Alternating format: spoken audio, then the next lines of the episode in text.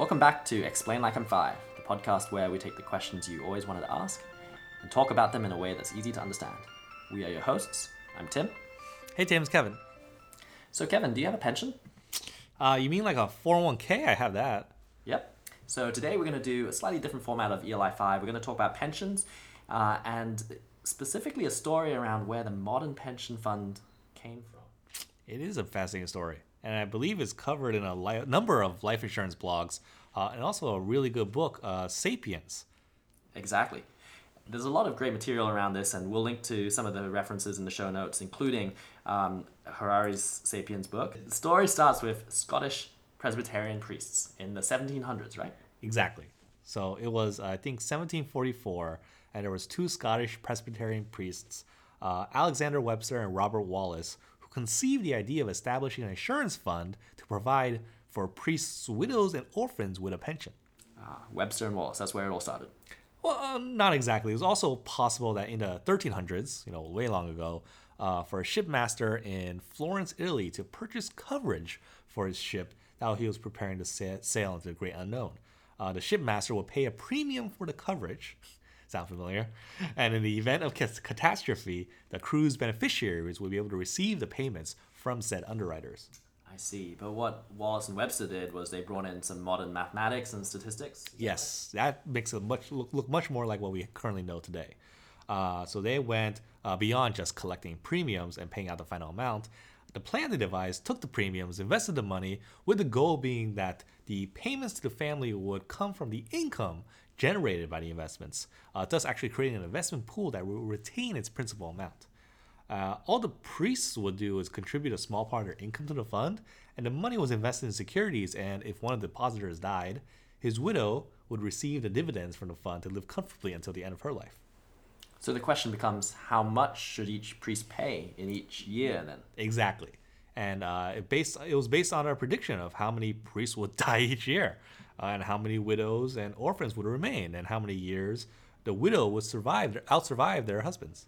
So how did they do it? I'd imagine that sort of data back in the 1700s was difficult to come by. So the the the priests they actually they asked a professor of mathematics uh, at the University of Edinburgh, and uh, together they collected the data on deceased priests, uh, information on what age they passed away, and how many priests would approximately go to uh, you know a better world every year. I see. So is this where Bernoulli comes in? Yes, Bernoulli also comes in. So uh, that's first they gathered the data, and next comes some statistics and probability theory, which was actually pretty new at the time. So one of the most important discoveries was the law of large numbers by uh, Jacob Bernoulli. Uh, Bernoulli established that the principle, the principle that although a single event, say the death of a particular person, is difficult to predict, it is possible though to predict the outcome of many similar events with greater accuracy. That makes sense. You can't say when a given person is going to die, but with enough numbers, you can accurately say how many priests the church will lose, mm-hmm. say, in a given year, right? Mm-hmm, mm-hmm. So, what data did they use? So, they used something called the mortality table, which analyzed the archive records of over 1,200 births uh, and around 1,200 deaths of Breslau, Germany, and compiled tables that basically said that uh, the death probability this year for a 20 year old man is, let's say, 1 in 100 and for a 50 year old man is 1 in 39. And, and based on this mortality table, the priests calculated that on an average year in Scotland, uh, 27 out of 930 priests would die. Mm. Uh, and a per certain percentage would have wives uh, that would leave, uh, so that would leave 18 widows. And five of those widows, uh, five of those without widows would leave young children. So and then you know plus two who are married would leave children at the age of sixteen from previous. Oh yeah, they did a lot of So they were pretty detailed in it all. uh, and the net net was how much did each of the priests have to pay each year into this pool? Yes, so there were uh, there were there were two options back then. Um, one was paying two pounds twelve shillings and two pence a year.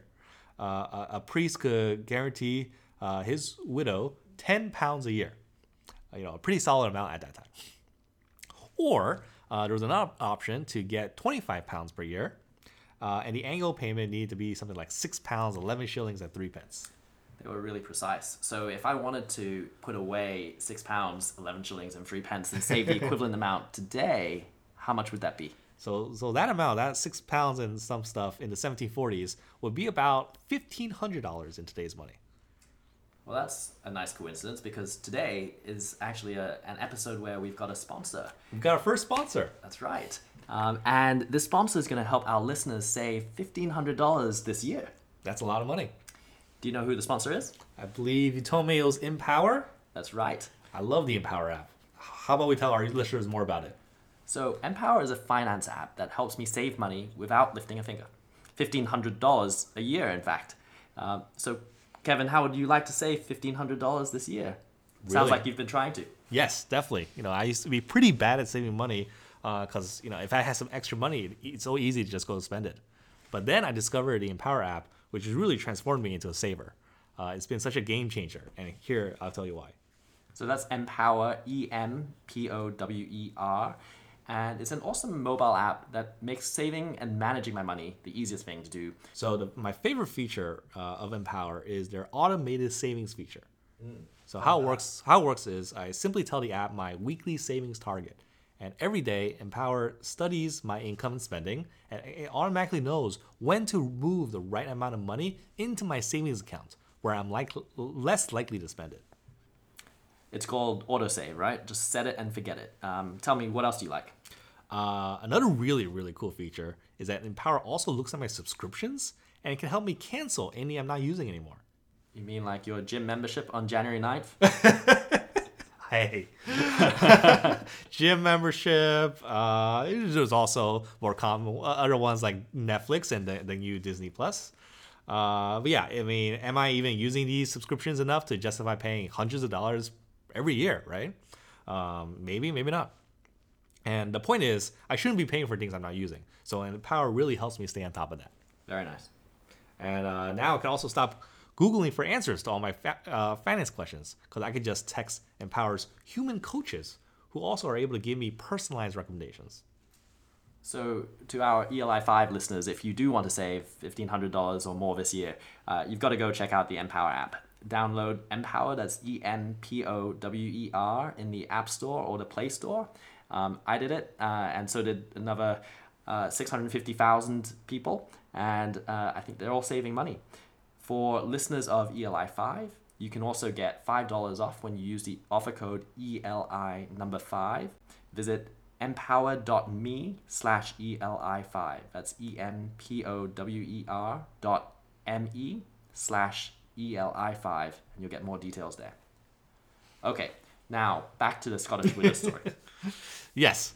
Uh, so where were we? So so folks were were contributing uh, six pounds or you know fifteen hundred dollars a year. Uh, if they died, their widow or orphan would save an annu- uh, would have an annuity of twenty five pounds a year, and that's actually something like you know fifty five hundred dollars a day. Uh, so they did all the calculations to figure out to the penny how much needed to be contributed.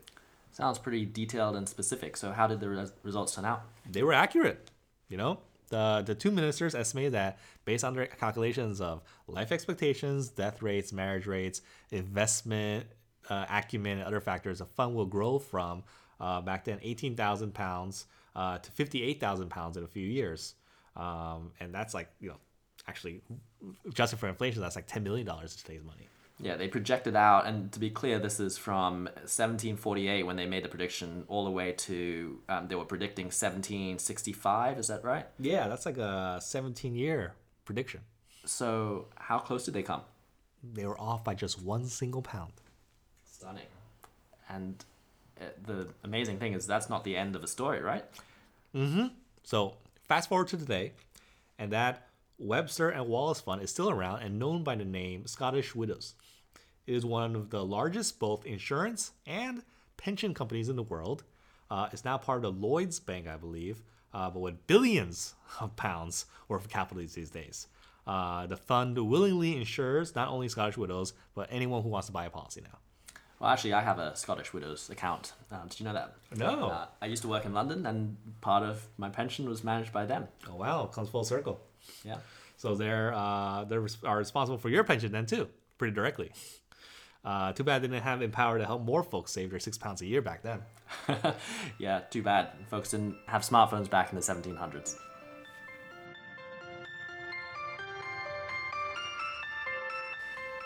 Did you learn something new today? If you did, send us a tweet or send us an email. Uh, we'd love to hear from you if you have suggestions on future episodes. Thank you as always to the wonderful community at r slash explain like I'm five on Reddit. We will see you all next week.